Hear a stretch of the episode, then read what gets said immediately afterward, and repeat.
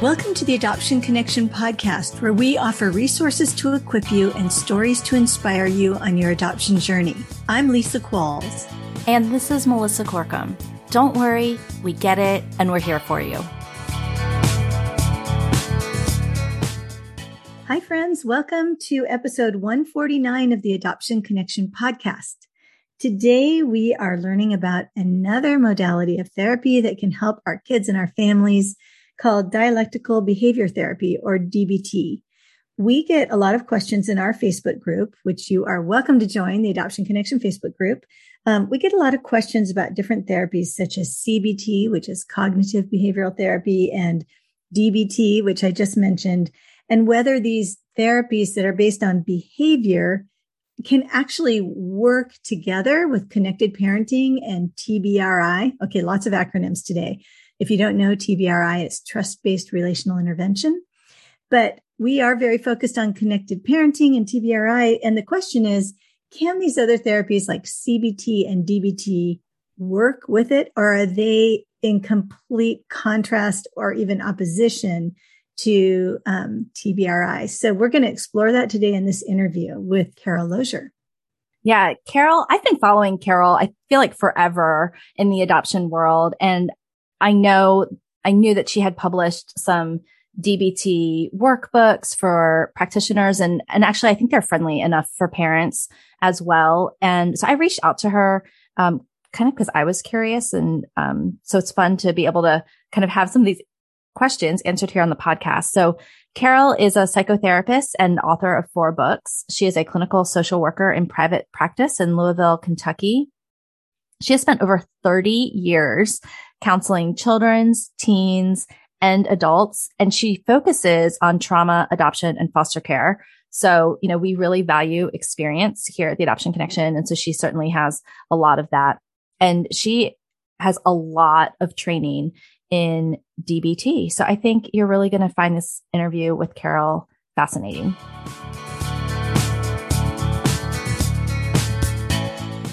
Hi, Carol. Welcome to the Adoption Connection podcast.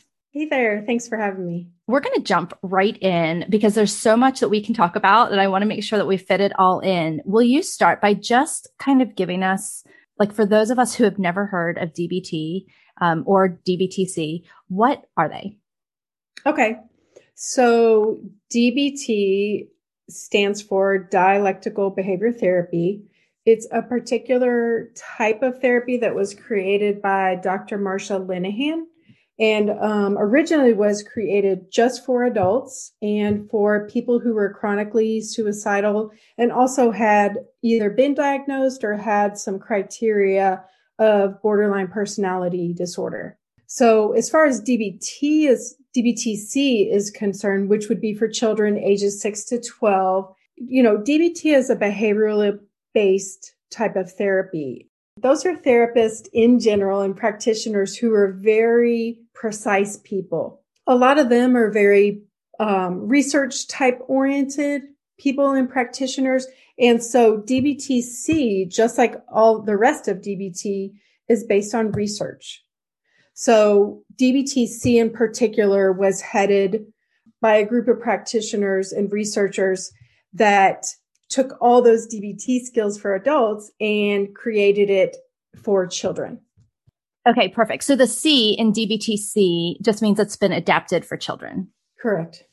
So what could a family maybe expect in a session? Like what does a DBT session look like? Or maybe how is it different than maybe other types of language based or talk therapies, either just, you know, visiting with your therapist or counselor, or I know a lot of other people have also, you know, talked in groups about CBT. Right.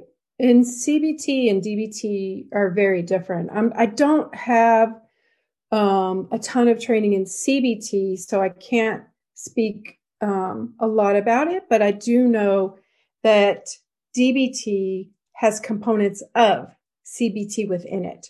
DBT is more broad. CBT is more about the way people think. And DBT is about the way we think, but also actions and behavior in a therapy session, the child would always have the parent with them, which, if you know anything about the way I do therapy, I do that anyway. I think that's hugely important, especially for adopted kiddos. Um, the the parent is in the session at all times with the child because as we're teaching these coping skills, so DBT has four different groups of coping skills. It's really cute because a lot of times when I see kids um, after they've come back from hospitalization, I'll say, "All right, what did you learn? Tell me what." And you know, their their little mantra is always coping skills, and I'm like, "All right, well, so tell me about the coping skills," and that's pretty much as far as they get. They know they learned coping skills, but they can't tell me much more. Learning DBT those kids will be able to list them off, right? They know exactly what those coping skills are. They know what they mean. They know how to use them. They know when to use them. So I love DBT because it really fleshes out what coping skills are and it teaches them to kids who did not learn them naturally on their own. Okay, perfect. So what are the four? Okay, so the four are mindfulness, distress tolerance, emotion regulation, and interpersonal effectiveness. Okay, I'm thinking check, check, check, check, check. All the things we want our kids to have, right? right, right. And so one of the things that happens is children who have a lot of trauma, you know, they're doing their best to just get through life, right? Because they've got all these things pulling at them. And so what I've noticed and the reason I learned DBT was because once we help kids heal that trauma, they sort of missed all these coping skills. So then we have to go back and teach them. So what does it look like? Is it, does it directly address those? Like, do you practice like say mindfulness exercises with the kids or how do we, you know, I'm thinking a lot of parents are probably thinking, oh, like, um, what did you say? Like increased stress tolerance, like, or window distress, tolerance. Distress yeah, distress tolerance. tolerance. Like, mm-hmm. oh, how do we get that in our kids? so there's a couple different ways you can learn DBT. One is that you can start at the very beginning of the book and just work your way through. And that would just be module by module, right? Mindfulness is always first because every single skill has mindfulness in it. Um, or you can just pick out, you know, the ones that are most needed and kind of, you know, do that approach instead. Like, oh, right now that child is having a lot of meltdowns. So let's, let's teach them some distress tolerance skills right? To help deal with those meltdowns. And then we can go back to the very beginning and work through. Okay. So what's an example of teaching a stress tolerance skill to a child? What does that look like? Or what's one specific piece of that? Okay. Well, the distress tolerance skill that I love the most is called tip skills. And like all of them, this one's based on research showing that this is as effective as if you were to give an individual like PRN medicine. So PRN medicine just means like an extra medicine to help them calm down, which obviously, if we can teach our child a coping skill rather than having to rely on extra medicine, obviously we want to do that. So tip skills, like a lot of the DBT skills is an acronym. Um, so each letter stands for a different thing to do. So the T is tip the temperature of the body. So they're going to hold um, something cold to their face, like ice wrapped up in a towel or a paper towel, um, you know, a little ice pack, something like that to cool off the body and the face. The I stands for intense exercise. So really getting that heart rate going. So they could do 10 jumping jacks. They could do some burpees. Um, they could go outside for a minute, depending on how distressed they are. Go outside for a minute, shoot some basketball, do a short walk. And then the P is paced breathing. So think about a square, right? If you start at the top left corner and, and make your way around, the first top part of the square is you breathe in, then you go down to the next side and pause across the bottom is you breathe out, kind of like when you blow out birthday candles. And then the last side is pause again and you do it four times around. I love that they're so body based, that it's not just, you know, try harder, think differently. It, it, it starts with a cognitive piece of here are your options, but they're all, like you said, research based ways that we know help, you know, what I call like pattern interrupt that mm-hmm. dysregulation. They, you know, trigger the polyvagal nerve, like all those um, physiological signs and signals to our body. Exactly. To regulate. Mm-hmm. Yeah. And it's, you know, it's super cute when I have kids in my office doing their little burpees. It's, it's adorable. So, but, you know, when you're in therapy, that's, you know, that's one of the things we want the therapist doing. Yes, we want the therapist explaining it to you, but you want to actually do the skill, right? Explaining is the first part, then actually doing it right there so the therapist can help make little corrections. And then the last is that's your homework. That's what you're going to be working on because it's like anything else. If you don't practice it, then you're definitely not going to be able to do it when the child is dysregulated. So practice, practice, practice. Yeah. And I work a lot with families about these things that we know calm the body to like work them into a routine. So almost do them like always do 10 burpees before dinner, always do, you know, something cold on your face right before school. So it's kind of a routine. So they're there anyway, because I know that for our kids who struggle the most, we would pull these tools out like when they were kind of already over the edge and they were like, I'm not doing that, you know, like I'm right. not doing that. So if we could make it fun and make it part of the routine, you know, makes it a little bit stronger. Right, right. And it's also that body memory, right? So even if part of them is saying no, the body memory is already kicking in a little bit. So they're more likely to go along with you. And so we really want parents to to do it alongside the child, right? So maybe they could even say something like um, you know, hey, let's do homework together. Or I'm feeling a little bit frustrated. I think you know, I'm going to go ahead and start doing my tip skill. Would you like to do it with me? And so the other thing about the tip skill is you want to do all three and keep doing all three until until you know the child is in a calmer state.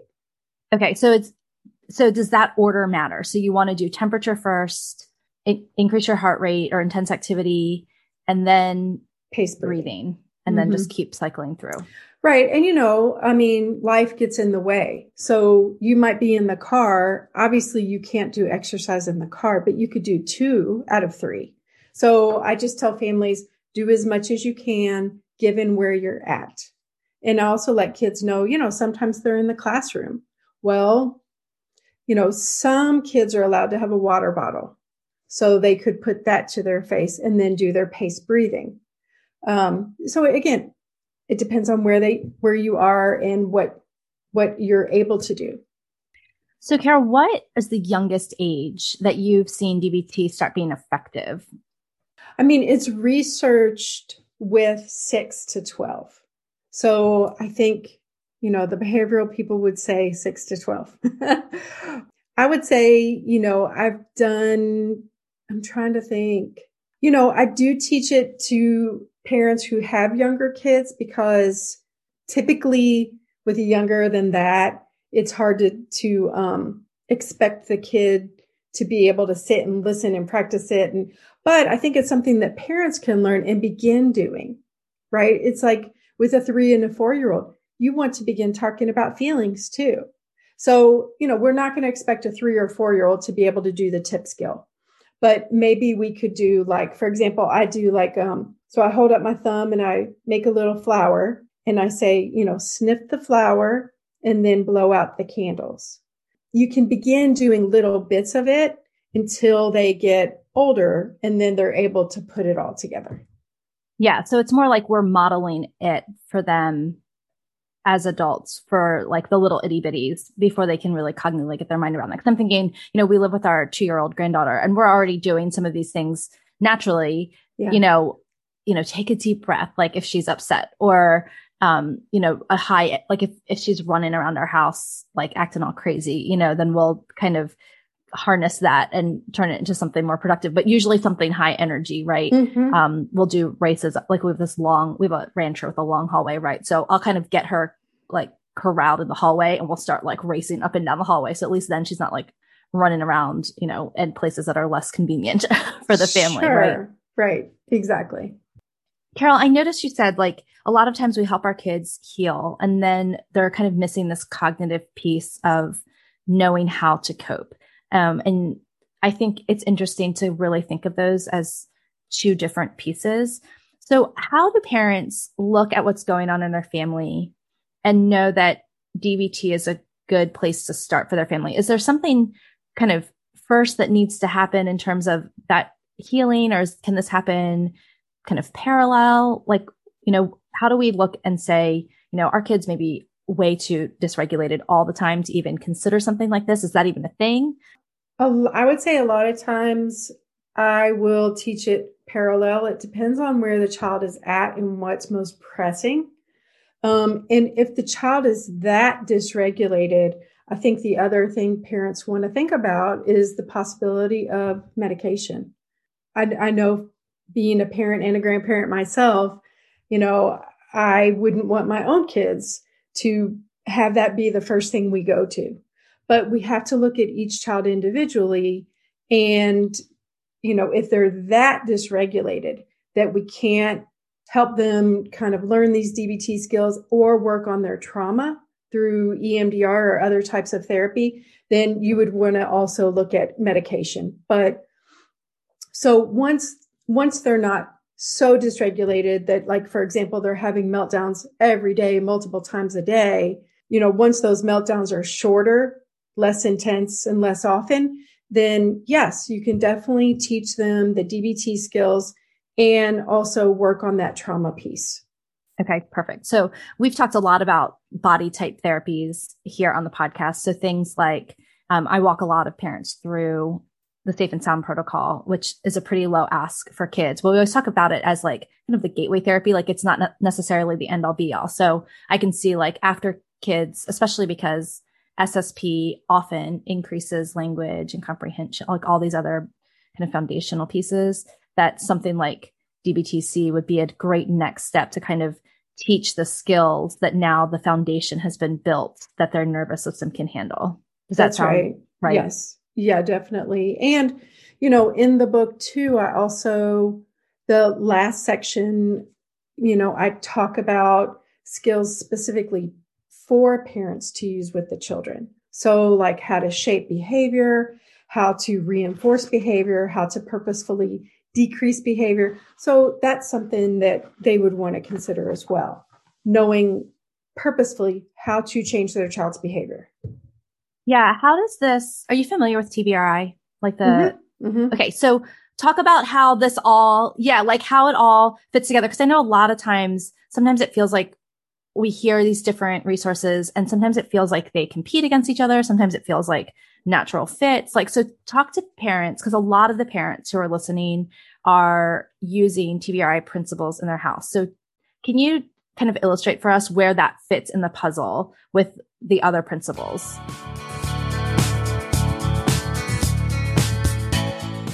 We're interrupting this episode to make sure you know about our upcoming blocked care coaching group. If you feel like you're running out of compassion and you're really discouraged, this group is for you. We are inviting you to join us for the six week group starting the first week of November. Besides finding empathy from other parents in the same boat as you, you'll also learn some really cool brain science and simple practices designed to renew your hope for your family. For more information or to register, go to the adoption connection dot com slash group. Now back to this week's episode.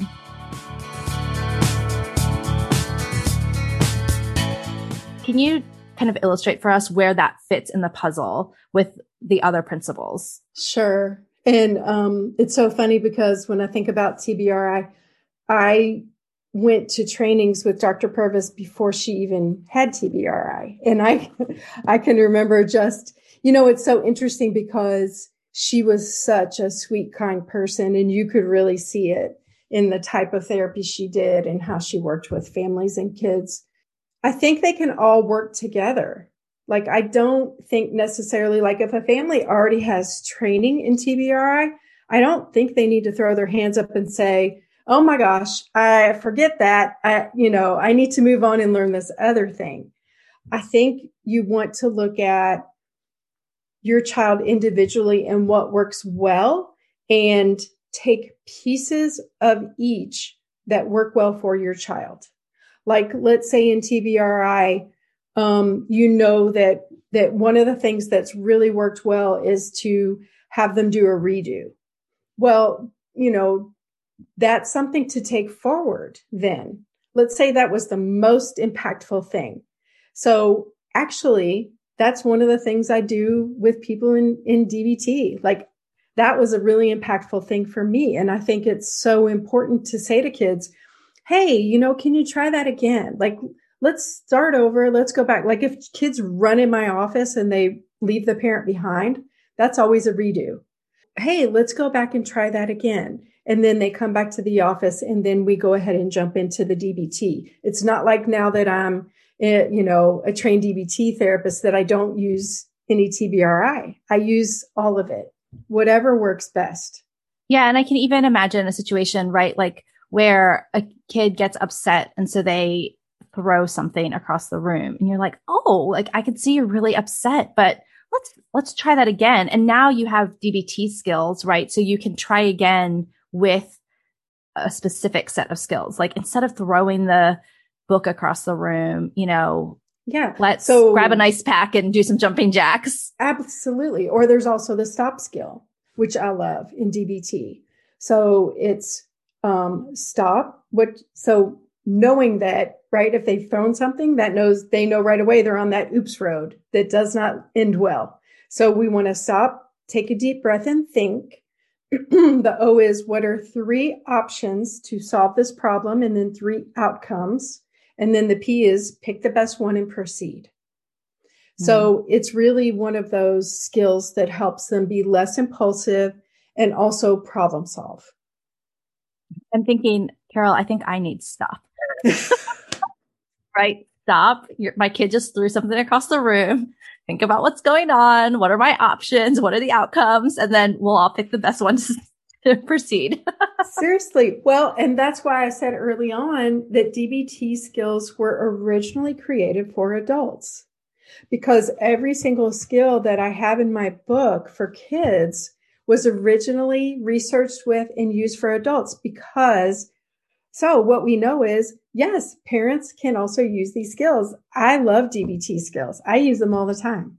I think they're amazing. And I think, oh my gosh, I wish as a middle schooler, I would have had them. Like, I think they would have been so helpful.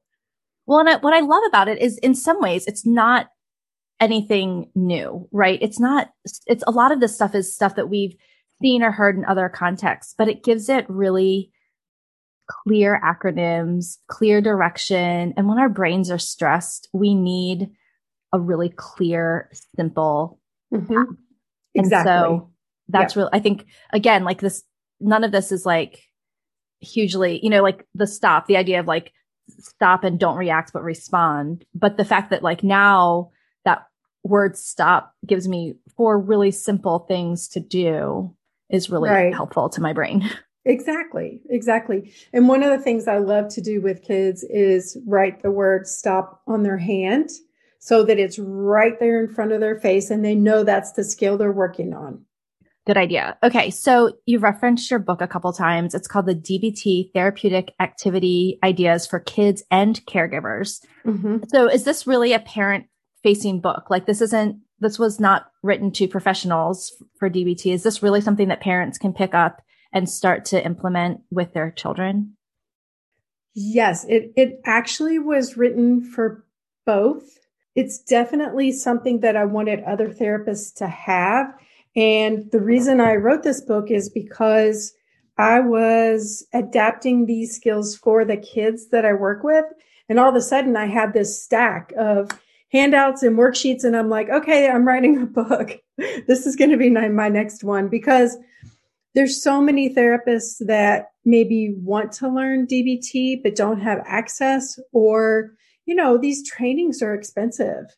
And a lot of newer therapists don't always have that extra money to be able to do, you know, like I went through an intensive DBT training. It was like 15 months long and it was expensive. And you know, so that was another thing. Like I wanted younger therapists or therapists who want to learn DBT to be able to access it. So it's definitely something that therapists who don't understand DBT can read and learn. And it's also something that parents can read and learn. Yeah. And I know we have a lot of parents listening who are self help kings and queens. You know, they're the ones on the Facebook groups and on blogs and listening to podcasts. And, you know, they'll really take that to heart. For parents who love having the extra accountability or who need a third party to encourage their kids to do something new. I know we pawned that off. Like if mom suggested it, you know, mm-hmm. Johnny was never going to do it. But right, if, exactly, you know, a doctor, a professional, someone who they looked up to in the community who, or they felt had authority said, this is what I need you to do. There's a better chance that it might happen. Mm-hmm. So how can parents find a DBTC practitioner in their area? They could go to behaviortech.org. And that's where um, there's a list of therapists who've had training. Um, and then I think, you know, there's also therapists that have had training that maybe wouldn't be listed on that site. And so you would just want to ask the therapist, what's their training? how many kids have have they worked with with DBTC and also there's a really important piece in as a therapist in doing DBT and that is being on a team as long as you're practicing DBTC or any level of DBT it's um, part of being an adherent practitioner is that you are on a team with other DBT practitioners so every week I'm on a Zoom call with um, six other DBT therapists, and we all get together and talk about cases and how we can use DBT with that client. So go to behaviortech.org. But mm-hmm. also, if you're already working with a therapist or a therapist in a practice, just ask, you know, if they're not listed, um, which, you know, we always want to ha- have a good list of questions when we're, you know, kind of interviewing a new mental health practitioner anyway. Mm-hmm. And then um, also know that a lot of therapists, not even just DBT practitioners, practitioners I know are in, you know, case consult type groups. And so if your practitioner doesn't have DBT skills, they may know someone in their network who does. Does that kind of sum definitely, definitely. And I think at the same time, you know, there are practitioners who who will say that they're doing DBT, and I don't think it's a purposeful misuse. I think, you know, they, they maybe think, cause I know in the beginning I did too. I thought it was a pretty simple modality and it's really not. The more you know about DBT, the more layered you realize it is. And so they might know a couple skills and say that they're a DBT therapist. So you just want to ask a few questions about their training and um, just to know for sure, you know, whether or not they truly are a DBT practitioner. Before we wrap up, at the very beginning, you said DBTC was researched for ages six to 12. Um, and then that originally DBT by itself was kind of for adults. Um, and I know that we have a lot of folks who are raising these like teens, young adults, adolescents. So where does that, how does that role fit? And what would you recommend to parents? The other thing that happens, you know, in the teenage years, right, is that teenagers get less and less compliant maybe for the therapy. Like when you have a five year old, like you put them in the car, you take them to OT or speech or whatever, or DBT, right? And they, they kind of, they might throw a little fit, but like generally you, you know, kind of scoop them up and you take them to where they need to go. When we're working with like 15, 16, 17 year olds and they're starting to say, you can't tell me what to do. And, and, and we really can't, we can't control our big teenagers. So where should a parent start who might be struggling with a child who is showing um, those early symptoms of maybe borderline personality, or maybe they have mm-hmm. addiction, mm-hmm. you know, in their background or something like that? What would you say to a parent? well, I would say there's also DBT for teens. And I also have another book that's um, the DBT for teen book. So this one's called DBT Therapeutic Activity Ideas for Working with Teens. Um, and this one is researched ages 13 to 18. Again, I think one of the things to consider And I agree with you. Like we can't make anybody, even the littles, right? We can't make anybody do anything. But I would say over time, like if they've gone to therapy and they're really refusing it, then I would really question how much they're getting out of it. Because, you know, like any of us, if you're going to therapy and you feel like you're not making progress, you're not learning what you need to learn, why go? Right? I mean, yes, therapy is hard. And I know that there's difficult things for some of our children to talk about because it's it's hard. The traumas they've experienced are tough.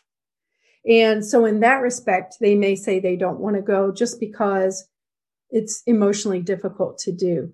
But if they're really refusing to go, um, that would be one question I would ask myself is, is my child or my teenager getting enough out of the therapy? Right. And so then maybe like what you're saying is trying maybe a different modality, maybe someone who has DBT skills, if that's not something they've tried, or maybe someone who has brain spotting or EMDR skills, or kind of try not just a new practitioner, but maybe a practitioner who has a different set of skills. Right. And and I think the other thing is you know when when we're working with kiddos who have a lot of trauma you want to find a practitioner who has a lot of experience um, truth be told you know therapy is an art form and it takes a good 15 20 years to really get a good handle on it especially in working with kids who have a lot of trauma you know if it's if it's not if the child doesn't have as much trauma and it's something um, you know, not as life changing, then I don't think you need to be as vigilant in looking for a therapist who's got a lot of gray hair, right? But if it's something like complex trauma, you want somebody who's got years of practice. Yeah, I'm I used to tell people like just look for someone who's trauma informed, but I'm realizing that complex trauma plus the specifics of adoption trauma and the nuances of attachment and all of those things like you um, you almost have to find the unicorn therapist who really does have experience in yeah. all of those that that really matters to understand everything it really does. Well i mean there's so many things that come into play. Like as a therapist you have to know how to do family therapy individual therapy with a child you have to have different modalities to work on the trauma and then the skill you know coping I mean, there's just a lot. And, you know, that takes years of practice. Yeah, absolutely. So, Carol, do you work um, specifically just with families in your area in Kentucky, or do you do consults or work with families outside of your area? During COVID, so there was before COVID, during COVID, and now after. So before COVID, I felt like there weren't many rules for us doing online therapy. And so I did have people that I would see um, out of state and, you know, even sometimes out of country. But, and then during COVID, all of a sudden they started saying, Hey, like you need to have your license in different places, but it was very lax because of COVID. So even still, I could see people in different states. Now it's getting a little more strict again, and they're really asking us to have a license in the state where the client lives. So it's more an um, it's not a law, but it's an ethics kind of rule. So I do have some families that I've been working with for a very long time who live maybe just across the river from me those families I've continued to see, even if it's sometimes on Zoom, just because I see them in person some, but on just because, again, it wouldn't be ethical not to keep seeing them. But for a new family outside of Kentucky, I really can't work with them now just because of all the new guidelines, ethical guidelines about seeing people outside our state. All right, perfect. Well, I'm glad we asked the question then about how they can find a person in their area. Carol, I know you're a busy lady and um, I really appreciate the experience you bring to us because I know you've been doing this for a, a, long, long time and for the time and effort you put into both of those books because I know they're chock full of just, you know, they're kind of worth their weight in gold. Um, so I really appreciate all the work. It's not easy writing a book.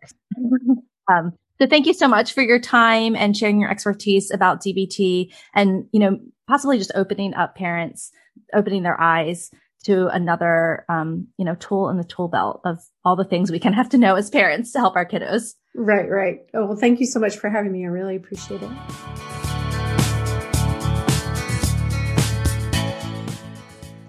Well, I appreciated this interview. I had known about DBT, but I really didn't know the details. And I especially did not know about DBT for children. So, you know, it's just another um, potential helpful tool in therapy. I loved um, the one acronym she shared that I found most probably interesting and helpful was the one where she talked about TIP, T-I-P, and T was tip your body temperature. So, you know, we talk about how um, giving your child something cold to eat, like a popsicle, can help with regulation. And in here, uh, Carol talked about putting something cool on their face. If you have a child who is dysregulated, that's a pretty small ask. Like you might get their cooperation if you said, would you like a popsicle or can I give you this cool cloth to put on your face? They might be willing to do that. And then I was intense exercise. Maybe you can get your child to go out and jump on the trampoline with you or do some dancing or anything to get their heart rate up. She even talked about shooting hoops, which I don't know how much my boys' heart rates get up when they're shooting hoops, but I do think that is a calming and regulating exercise. Or, I mean, if, if they're feeling like really aggressive, like sometimes like leaning into that, like, like leg wrestling or arm wrestling or mm-hmm. like something like that, that kind of has a little bit of that. I don't know. Like if your yeah. kid doesn't want to do something like with you, they might want to do something against, against you. against you. well, yeah, you know, you might be able to find something fun or have a push up contest, which my boys would win by a mile or anything, you know, anything that's going to get their that intense exercise feeling. And then last, the third one was the paced breathing, where she talked about breathing in the shape of a square. Um, I think if a child's dysregulated, that might be your harder one to get them to do. But I can remember using the um, using my hand and making like a little flower shape, kind of bringing all my fingers and my thumb together and saying, you know, smell the flower. And my little guys would breathe in to smell the flower and then blow the candle where you hold up one finger. And it's like a birthday candle. And that worked well for really little guys and could help with some regulation. So, you know, there are so many great tools out there. You may have heard something in this interview that would help you. And I, hey, add it to your toolbox. Yeah, absolutely. If you are interested in connecting with Carol or finding out more information, she has a ton of great information on her website. Actually, uh, her website is Carol Lozier, L-O-Z-I-E-R, and then LCSW. So Carol Lozier, L C S W LCSW.com. Um, she's also on Facebook and Instagram, and she has a bunch of books, like we mentioned, but we will have all of that in the show notes if you're driving or you can't write it down right now. Um, and the best place to get the show notes is go straight to theadoptionconnection.com slash 149. Before you go, we'd love to connect with you on social media. You can find us on Instagram as The Adoption Connection, or better yet, join our free Facebook community at theadoptionconnection.com slash Facebook. Thanks so much for listening. We love having you. And remember, you're a good parent doing good work. The music for the podcast is called New Day and was created by Lee Rosevere.